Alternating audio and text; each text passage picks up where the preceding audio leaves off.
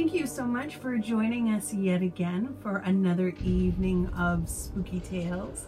Seems to be um, this has been our, our spot to meet. I'm really excited because tonight we're going to be doing some ghost stories and I have a little twist too for you. So we're going to start with the story of the haunted road and this story of the haunted road that I'm going to share with you. The area of Black Woods and Catherine's Hill is a short stretch of road along Route 182 beneath, between the towns of Franklin and Cherryfield, Maine. The road presents travelers with some of the most beautiful and scenic country in down East Maine. The area is mountainous with crags of rock above shimmering bodies of water that stream into valleys below. Catherine's Hill has been a legendary location for nearly 100 years. It is when the sun goes down and the long shadows of night have taken root and a breeze seems to stir up more than just the leaves on the trees. When the road is quiet and there is no thrum of cars traveling by, the story and perhaps the ghost of Catherine creep from the shadows to blend the past with the present, and to leave the late night traveler haunting stories that they can't understand. This tale is rooted in the late 1800s when a newlywed Catherine and her husband were riding their horse drawn carriage towards Cherryfield along the road. When a strange thick fog seemed to come out of nowhere and envelop their carriage honestly, if you're anywhere on the coast of Maine, strange fogs roll in all the time. Something spooked the horses in that fog, and the carriage went tumbling off the road, overturned in a ravine, and came to rest against a tree. Catherine had been beheaded, yet her head was nowhere to be found. When the accident was discovered the next day, an extensive search ensued for her husband's body, but it, much like Catherine's head, was never found. Was there foul play at hand? Perhaps a murder, some speculated.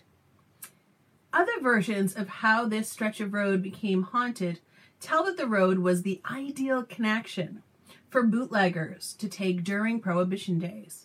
Perhaps during a midnight whiskey run, there was a fatal accident, and that was where her story came from. It is rather odd that one will find a perfectly preserved Model T Ford in the bottom of nearby Fox Pond. Could that be an old artifact connected with her story? Many years later, one of the locals said she was driving back from Bangor on what was a clear night.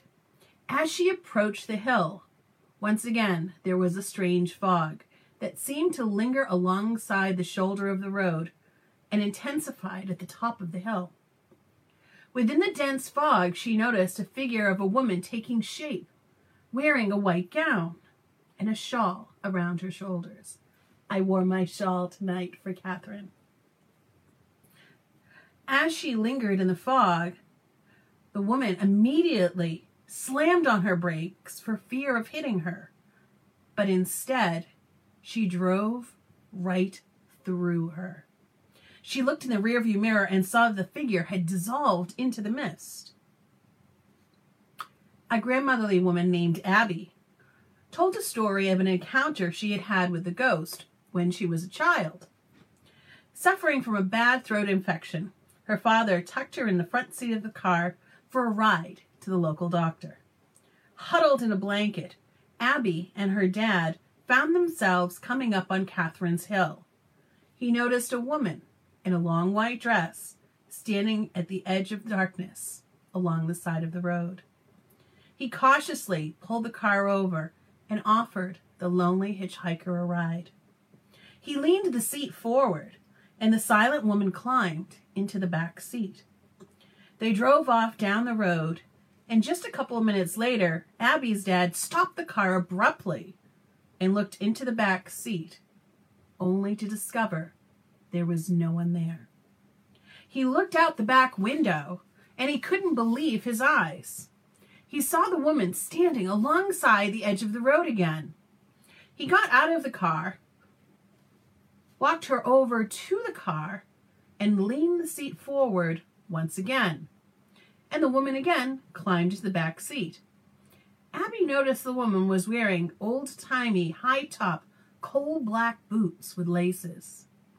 The car started down the eerily quiet road once again, and within minutes, Abby's dad stopped the car and jumped out. He ran around the car, opened up the door, pushed the seat forward, and there was no one there. But the seat and the floor were wet with rainwater. Abby said she would never forget that experience. Another close encounter with the mysterious Catherine came from a man named Dale, who was a musician on his way back from Bar Harbor one night.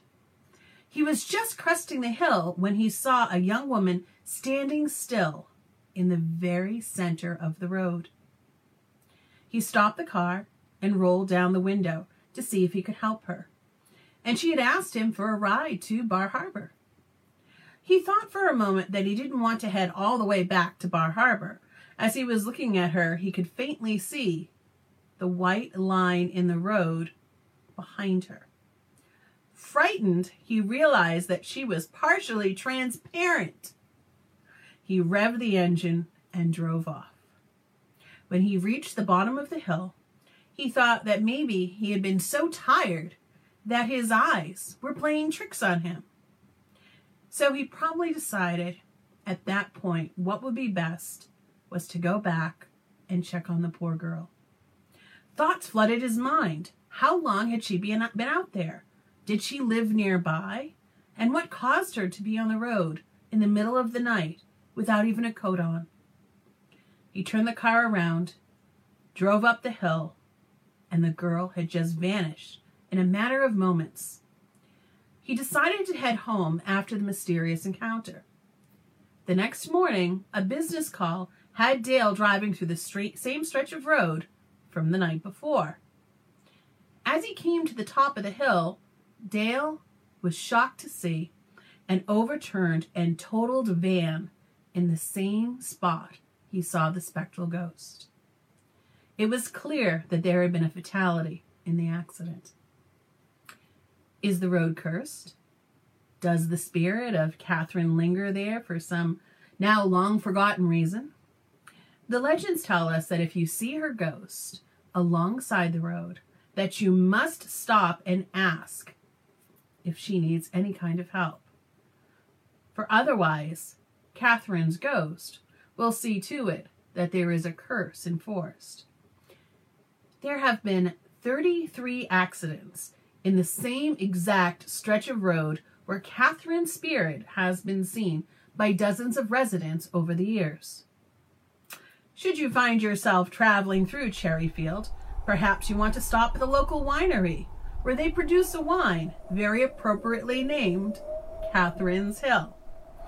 Perhaps a toast to the ghost over a campfire on a foggy night will keep you safe as the shadows draw closer at the end of the day and you make your way back up Catherine's Hill.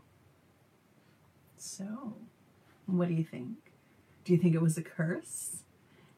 Do you think that she lingers there waiting for a ride, maybe to the other side?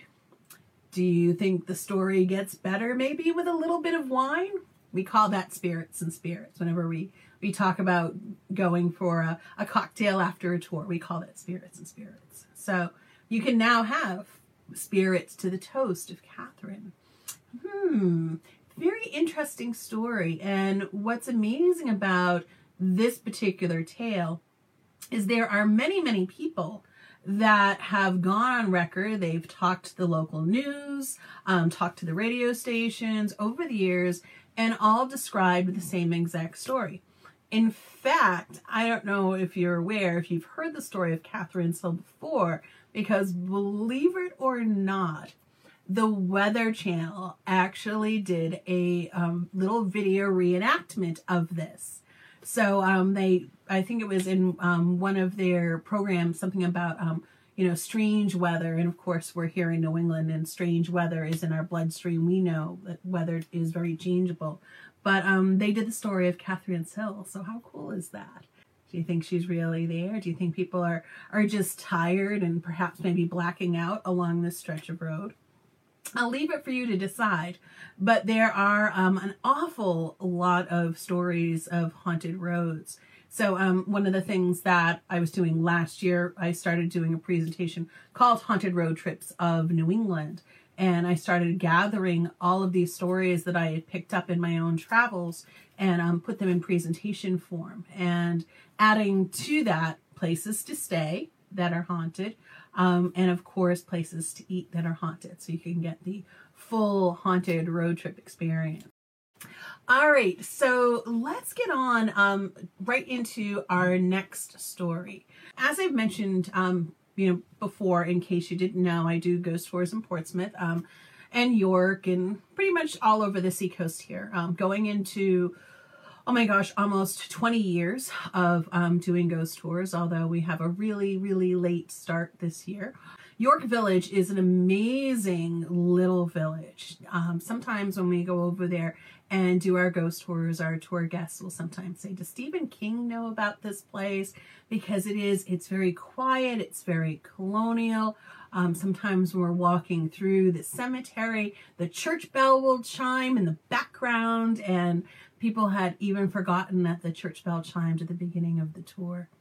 So there is one um, particular building that really has a presence. Now there are a lot of buildings with um, ghost stories and folklore, as is the burial ground over in um, in York, called the Old Burial Ground. Um, but this one has been moved, and when you stand in front of it, there's something about it. If you're any kind of sensitive to spirits, you might feel like the building is almost looking right back at you. And the building that I'm talking about is um, the old jail in York. So it's up on this little rocky cliff right there. Um, it's just to the left of the Emerson Wilcox house. In fact, just out in front of the old York jail is a replica stocks. And whenever we're over there and we're on the tour, people get very excited to go up in the stocks and have their picture taken. And of course, I always tell them that if you were put in the stocks back in the day, it would not have been such a happy occasion. For what would have happened is they would have put you in the stocks for three days. People would have come out and thrown all sorts of things at you, shouted at you, and you would have gotten 10 lashes with a whip. And if you take a closer look at the bottom of the post where the stock is, you'll notice that there's this strange assemblage of wooden blocks and they're certainly not wide enough for you to get both knees on so you could barely kneel in the stocks.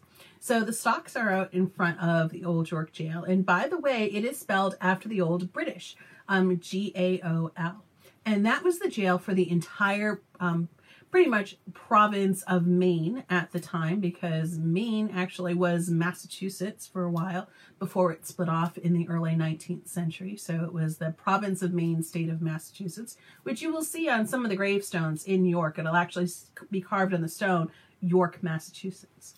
So this was the jail for the entire entire place. And the original jail was built along the York River and it was moved in the early 1700s, timbers and all, to the top of this rocky crest. Now, the jail was a very interesting place because it's not like the jail that we think of today. And when we get to the ghost stories, you really have to consider all of the people that have been there over the years and the strange circumstances that brought them there. Did that leave some ghost stories in their wake? I'll leave it for you to decide. So if you were brought to the old York jail, of course, you'd be put in the stocks. And then you'd be brought inside to one of the dungeon rooms. They weren't called jail cells, they were called dungeon rooms. And they were really rudimentary and kind of creepy in their own right.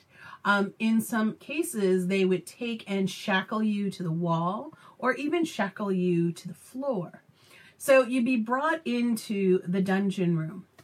And of course, there was a little window that was cut out at the door to the dungeon room.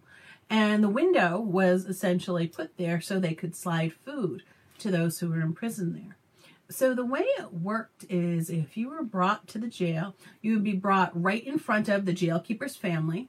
So they lived right there, the jailkeeper and the assistant jailkeeper. So imagine you're in the middle of dinner and here comes prisoner walking right through your kitchen going off to the dungeon room. So they bring them into the dungeon room and lock them up in there.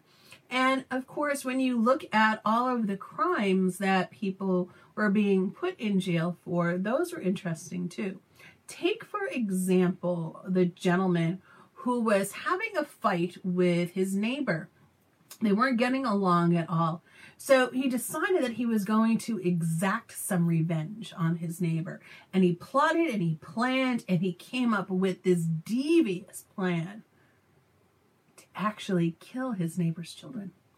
And what he had decided to do was to lure them into an actual trap. So underneath a bush, he had dug out this hole, covered it with branches and brambles. And the two children he lured in and said if they could go into the bush and chase out the birds, that he would give them some money. So, kids not knowing any better, climbed under the bush and fell into this trap.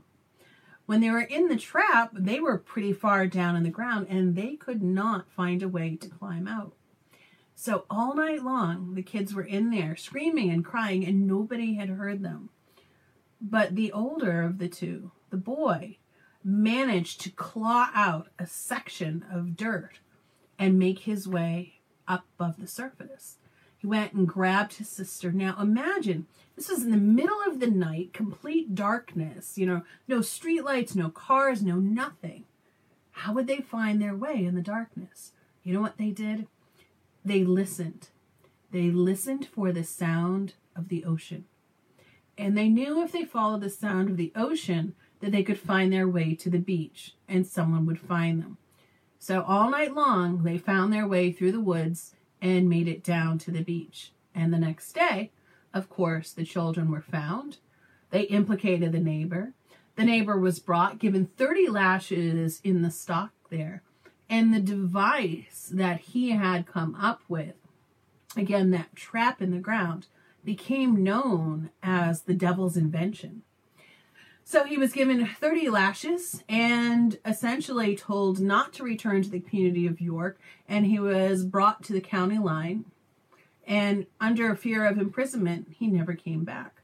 So he was there for just a, a, a little while while they were deciding what to do with him and giving him the, the 30 lashes there. Of course, it was also a debtor's prison as well. So imagine your creditor could put you in jail if you had owed them money. Imagine if we still had debtor's prisons today. What an interesting world it would be. Um, there was a sad time in its later history about a woman named um, Patience Boston. And when we look at the story of Patience Boston, a lot of people believe that she might be the reason why there is a ghost there. Patience Boston was half white and half Nauset Indian, and she had come to York from Cape Cod, Massachusetts. At the time, York had a lot of hellfire and brimstone preachers of the day. And Patience wasn't interested in going to church. And the more and more she went about the community ignoring church, which everybody went, people were pretty upset about that. And certainly the minister was the most upset at all of all. So he made an example out of her. Every time he saw her, he insisted that she needed to come to church to save her immortal soul. She didn't like being made an example out of in any way, shape, or form. So she came up with a plan. And her plan was to murder the minister and his entire family.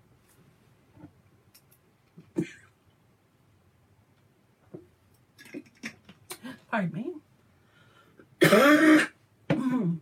so, Patience Boston got her chance.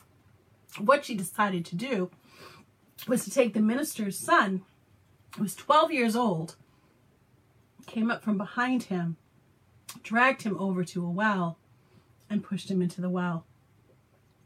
He drowned. Well, everybody knew it was her. They knew that at some point she was going to make good on her threats. And she did. She was brought, of course, to the Old York Jail, brought out there, given lashes. However, there was quite a problem. Patience Boston was pregnant and she was unmarried, even worse. So they couldn't bring her down to where they used to conduct their hangings. Do you know where they conducted their hangings in York? If you've been on our tour in York, you know that it's where the Stage Neck Inn is. A beautiful inn.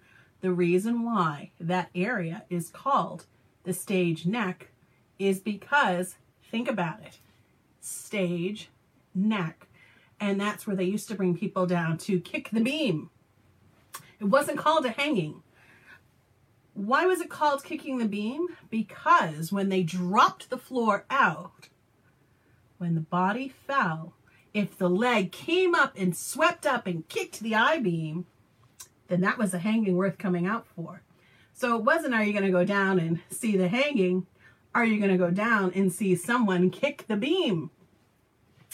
So Patience going to be brought down to kick the beam right away because she was pregnant. Now, if you are up a little bit later tonight and you can't sleep because of the ghost stories, don't blame me. I'm, I'm just here doing the thing. But you can actually find the jailkeeper's transcripts from his diary online. So if you look up the story again, Patience Boston, you can read part of the story out there and how eventually she decided that she was going to believe in God. Her child was adopted into the community and then she was brought down to kick the beam. So as time went on, the jail ended up being a place for people that were disabled, people that were outcasts of the community, and then finally the jail was closed. And that was when they um, built another jail up in Maine. And for a few years, it was actually abandoned. So, what to do with this building? Well, oddly enough, the Historical Society in York is quite old. And in the late 1800s, they decided to renovate the building. And in 1900, it was opened and was available for tours. Did you know that none other than Mark Twain actually spoke at the dedication for the jail? So you've been able to tour it ever since 1900. So the ghost stories. Well, we've been doing tours um, over in York, I'd say probably now um, 10 years, probably half as long as we've been in Portsmouth. And they're usually just a, a special occasion tour just a few times a year.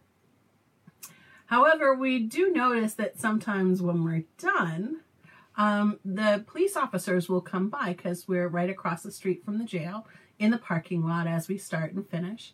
And one evening, police officer came by and asked, as we were just finishing up, if we had noticed the window being open in the old jail across the street. And we had just walked across the street after being there. So I looked over and I said, no, I didn't notice. I asked the few tour guests that remained with me if they had seen the window being open and they said no as well. Now, mind you, this is probably about 9.30 at night and it was very, very quiet. And there's no lights on, no activity over at the jail. So the police officer said, you know, did you see anybody over there? I said, no, you know, not a soul. And then he asked, well, do you want to go and check it out? And I said, um, no, why don't you go and check it out and let me know what you find. So um, they went over and checked it out, and the window has to be propped open in order for it to be open. The door was locked, and there was nobody around. Well, come to find out, that was a pretty common occurrence that the window would be open. Sometimes there would be a light on upstairs. And um, several years ago, when I was writing my book, um, Haunted York County, I spoke to a gentleman who worked for the museums of Old York back in the 1980s and 1990s. And he said that when you went into the old jail, the display cases that were there, and granted, you know, they're a little bit old, but not ancient, that the display case lights would turn off and on. And that some people had mentioned that they had sensed another presence in there. Um, people that I've spoken to that are intuitive say you do feel like someone or something is looking at you. I personally haven't seen anything other than the strange windows going on over there. However, like I said, when you're standing just below that building, it really does feel like there's something or someone looking at you. So is it the spirit of Patience Boston? Is she still there, um, wandering about? Uh, is she still seeking revenge? I don't know.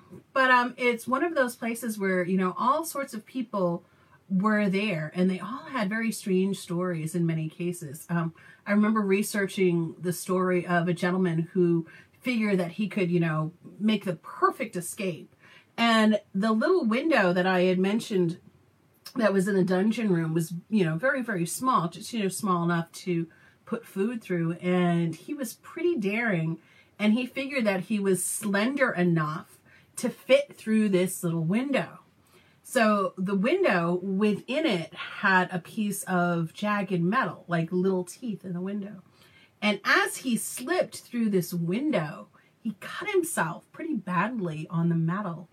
And he did get out and did get away um, just a little ways.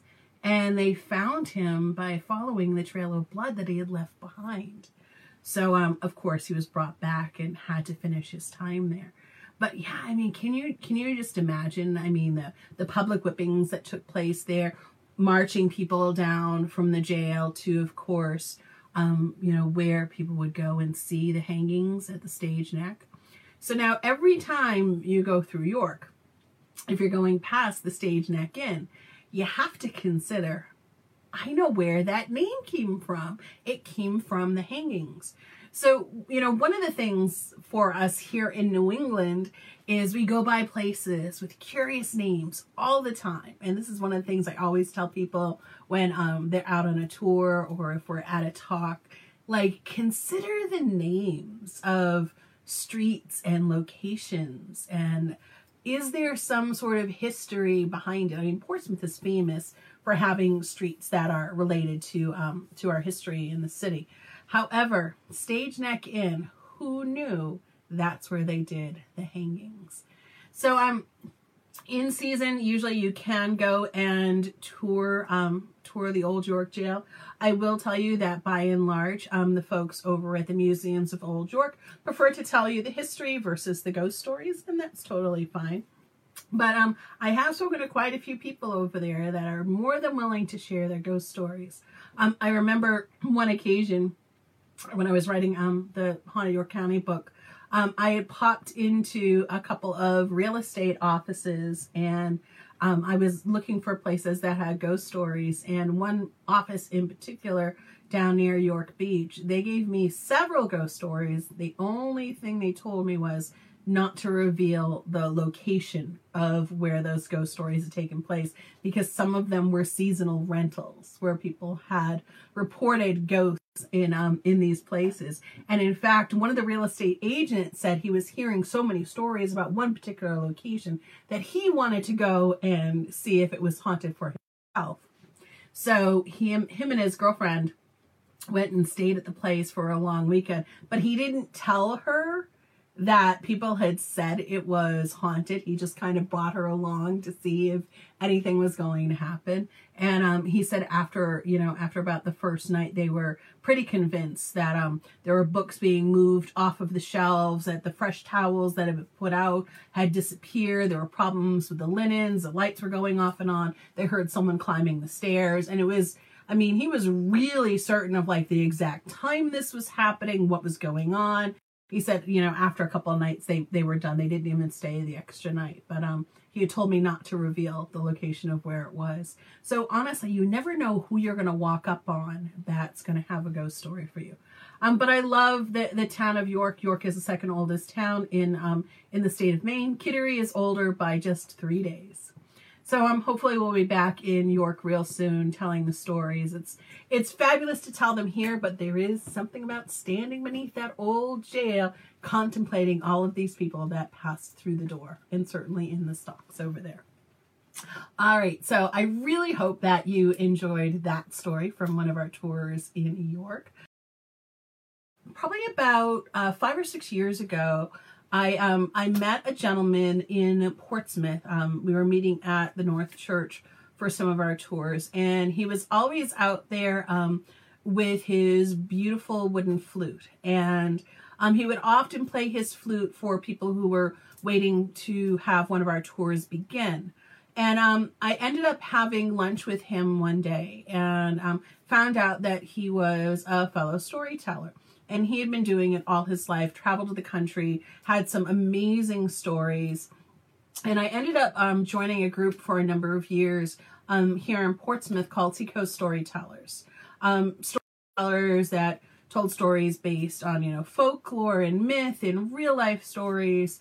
And um, we actually used to meet at the Portsmouth Public Library once a month, and we had all these different events that we would do, like at the market and other gatherings. And um, there was a story that this um, this gentleman told all the time that really just spooked me out. And every time we met um, and we were doing an event, I'd always ask him, you know, are you are you going to do the story? And um, he has so so many stories, so it was always a treat um, to hear it. And um, just so you know, he is actually out there on Facebook Live every day doing stories, all all sorts of different types. Again folk tales, um, Native American tales. And um, his name is Papa Joe Gaudet. And he is absolutely amazing. Sometimes he'll play his flute as part of the stories. Um, but this is a story that I had actually heard from him. Um, I wanted to share it with you. Why? Because it has fabulous ghosts and um, there's cemetery involved and it's a, a little bit of a different um, type of story for us at New England Curiosities, but it's so good. It's a little bit grisly, as I mentioned. Um, and I don't know if I'll be able to tell it as well as Papa Joe. Um, and I still, uh, I, I, adore his work and storytelling is just such a wonderful art. So um, I'm dedicating this story to him um, because he is the master of the story of Mary Culhane. And um, you'll see that this story is really, really going to stick with you. So um, I hope that you're settled in. Again, this is going to be a little bit of a different story for us. Um, but oh, just imagine, imagine the, the creepiness of this tale. So, all right. So I hope you're ready. So Mary Culhane was the oldest of six children, and her family was very, very poor dirt poor, you might actually say, for her father earned a living by digging graves at the graveyard down by the edge of town. One day, her father came home and he was bone tired, and he sat down in the nearest chair as soon as he walked in the door. And Mary heard him exclaim as he sat down, Oh, I can't believe it! I left my prized blackthorn walking stick back at the tree. It's the only thing my dear father had given to me, and it'll probably be gone by the morning. Mary Culhane ran to get her shawl. I'll get it for you, father. And she ran out the door faster than anybody could stop her. For no one, and I mean no one, went into the cemetery after dark. And indeed, it was dark before she got there. A big moon was coming up just over the horizon as she entered into the cemetery gate. She had been here many times before, and graveyards did not scare her, someone just like me. She carefully walked around the graves, for she had been taught since she was a child not to walk over them, for walking over graves was said to be very bad luck. She picked her way around the graves until she saw her father's walking stick lying against an old oak tree. Why, her father must have stopped there to have his lunch and forgot it. Then Mary Culhane forgot to watch where she was walking, and as she stepped, she fell into an open grave. Now, know if you're out on a tour with us, one of the first things I tell you is to watch where you walk because you may just fall into an open grave. As quickly as she could, Mary got on her hands and knees and was trying to climb out of this open grave. However, all of a sudden, she felt something, or was that someone, crawling along her back. And a scary voice whispered in her ear, Ah, Mary Culhane, I've been waiting for you. Now you must take me in town, for I hunger for something to eat and something to drink. Mary knew that this was not a good situation and this was a frightening creature. And she could tell it had scaly fingers and its breath just smelled horribly. All of a sudden, Mary had no will of her own and she was helpless to do what this creature had bade her to do. She reached up to the top of the grave, hands into the dirt, pulling at the lawn and the grass and the rocks with all of her strength to lift her up out of the grave. It's almost as if she felt the weight of the world on her shoulders. But somehow she managed to climb up out of the grave onto the grass. And she laid there for a moment while the creature, trying to climb out of the grave after her, screamed after her, Get up, Mary Culhane! Get up and take me into town! Mary, Mary slowly got up, and the creature climbed right up onto her back. And once again, she felt completely helpless. So she started down the hill towards the village. Now they came to the road where the first house appeared, and the creature said, Now, Mary Culhane, take me into this house so I may feed. Mary reached for the first step, of the house, started to climb up to the second step, and was ready to climb up to the third step when the creature cried out, Not here, Mary Culhane, for I sense the smell of holy water. Mary stepped down the steps and continued down the road and went up to the next house. As she approached the house, the creature on her back said, Now, Mary Culhane, bring me inside this house. So she started up the steps, but once again, as she got up to the third step of the house, the creature cried in agony, Mary Culhane, take me away, for I sense the stench of holy water. Mary once again retreated and stepped back down the stairs and started up the road again until they came up to the third house. She took the first step, the second step, and then the third. The creature didn't say a single word this time. Take me into the kitchen, Mary, and find me something to eat. Mary went inside the house, walked down the darkened hallway into the kitchen, and there she let the creature off of her back and sat him over in a chair. Quickly, Mary Culhane, I don't have much time. Mary looked all around, and finally she said, I'm sorry, all I can find is some oatmeal and some dirty water. Ah, Mary Culhane, I will teach these people not to leave anything out for me. Let me again up on your back, the creature said. Once again, Mary was compelled to do that. So onto her back, this horrifying creature climbed. The next thing he said is, Now take me up the stairs. So Mary stepped out of the kitchen and started to climb up the stairs. And inside her head, Mary was screaming, No, no, because she knew the family that lived in this house. In fact, the three boys that lived upstairs in one of the bedrooms were actually her classmates, and they were fast asleep up there. As much as she wanted to turn around, she was under this creature's control. So Mary continued down the hallway. Slowly, she made her way into one of the bedrooms. Now, don't forget, the moon was full and it was shining its light into the room. And she could see the silhouette of the silhouettes of the boys sleeping in the beds. And she was absolutely terrified. But there wasn't much that she could do with the creature being on her back. And so she started to approach these figures sleeping in the bed. And all of a sudden, the, the creature slid off of her back, climbed onto the floor, and went over to each of the sleeping boys. And he took out a sharp knife. Now, remember, I told you it might be a little, little gory. He took out a sharp knife and stabbed each of their fingers and collected their blood into a little vial.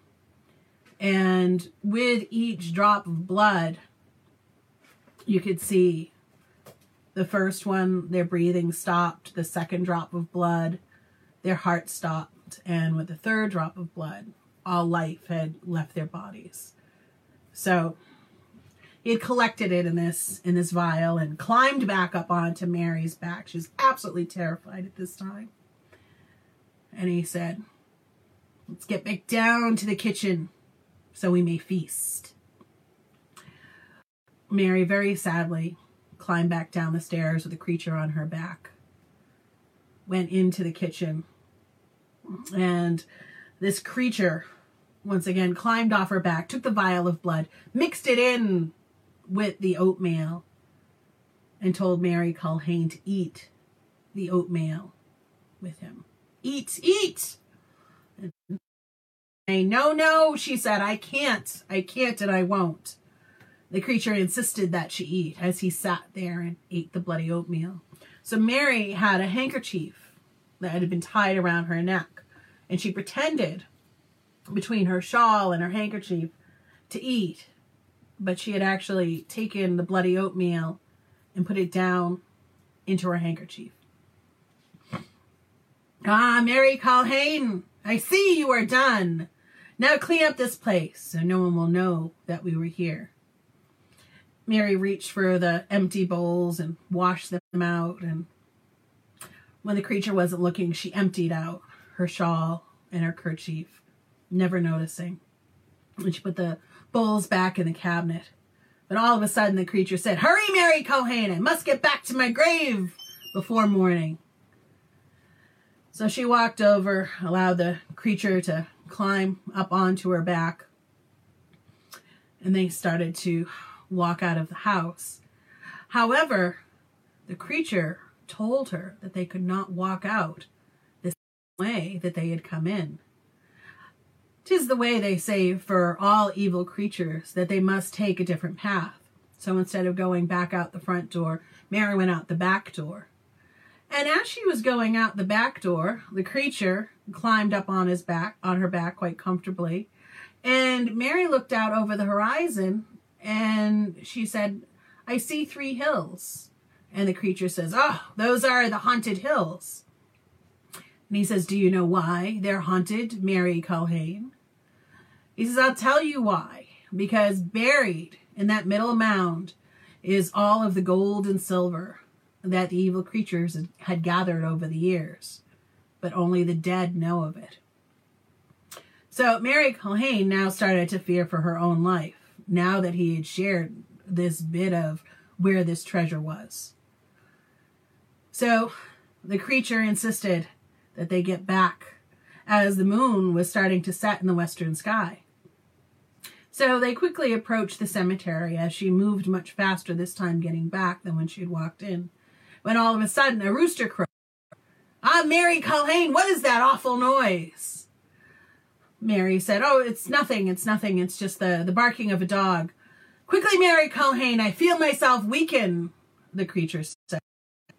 Mary could see the oak tree, and she saw the open grave, and she slowly walked towards it very slowly. And as she did, she could see the sunlight breaking through the sky ahead. And the first light of the morning sun broke into the graveyard. And the rooster crowed three more times. Mary felt the creature fall off of her shoulders and down into the pit of the grave. And as it did, the creature shouted out, Ah, Mary Culhane, if I were to know that you were to live, I would have never have told you of the gold. And suddenly she felt the pressure and the energy of that creature release from her. And she felt her will change. She seemed to have her will back once again. And of course she she knew of the gold. So she grabbed the walking stick, hurried home. the minute she got home, she fell into bed, basically in a dead sleep. When after a few hours, her mother rushed into the room, woke her up, and Mary Culhane told her that she had these dreams of a very evil creature, and she could see that there were specks of blood on her clothing. Her hair was matted and tangled, and her eyes were all dark.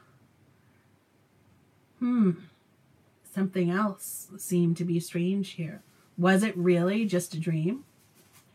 Well, the mother told Mary to get a little more sleep, to clean up, and that that evening they were going to go over to a friend's house for dinner.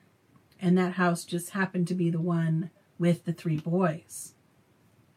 Mary Culhane couldn't even fall back asleep. She was thinking about what had just happened. Well, she was so tired from the experience. She did end up falling asleep and she dreamt of the evil creature. She dreamt of the blood, the boys. And she realized that it wasn't a dream. So her thoughts were, hmm, what could she do? How could she fix this situation? She remembered that as they were walking back to the graveyard, she had asked the evil creature if there was some way that those boys could have lived. And the creature had just laughed at her and it said that there was a way, but there was no way because eaten the oatmeal with the blood. But he didn't know she hadn't eaten the oatmeal. And she had forgotten that she was so tired and so excited to get back at home. She saw that in her dream. So when she realized that, she got herself dressed. She went down with her mother. They went over to the boys. And of course, the entire village was there trying to console the sad parents for what they thought were their three dead children. She ran up to the door and she knocked on the door and she said, Please, please, let me inside. And of course, the parents said, No, Mary, what is inside is not fit for you to see. Mary said, But you don't understand. I know a way to bring them back. Please let me in, I beg you. Ah, Mary, if I could only let you see my three sons, if I could only have them back, I would give you anything and anything at all. What do you know? Mary said, I ask for nothing, only that I go in the house alone. Well, the father cleared the path. Mary walked into the house, down the darkened hallway, past the kitchen. And as she looked into the kitchen, she opened up the cabinet that had the bowl. There was the spoon. She went upstairs and she saw the lifeless form of the three boys. She went over and put the spoon up to their lips.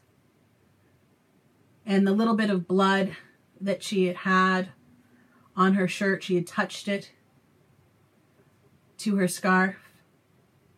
And when she put the spoon back to the boy's mouth, they began to breathe. Their hearts started to beat.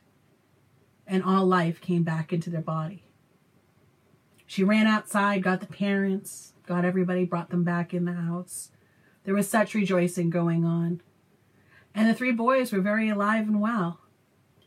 And there was a celebration like none had ever seen before. After a couple of nights, the boys were still well. The father had come over to Mary's house and said, Mary, you made me the happiest man ever to live. You gave me back my boys, and I want to give you something, anything, name it. Please. Well, said Mary, would you deed me the land behind your house, the one with the three hills? I'd give you anything you want, said the boy's father. And so He signed over the property. Mary got older. She ended up marrying one of the three boys, and they built their house right on that center hill. And underneath the house was all of the gold that she could have ever needed, all of the treasure for the rest of her life. So that was the story of Mary Culhane. I'm going to make you wonder about eating oatmeal now, right? So um, I had first heard that story, like I said, from um, Papa Joe Gaudet. There's a lot of different versions um, of it out there. I really like it. Again, you've got the cemetery, the specter, um, poor Mary who's caught in the middle and has to figure out what to do. And um, it's just it's just kind of in the great style of old storytelling. So I really hope you enjoyed it. I hope it didn't scare you too much. Um, probably you're all going to dump out your oatmeal now, not eat it. Find me on Instagram at RoxyZW for pictures of gravestones and spooky houses. I'll see you soon.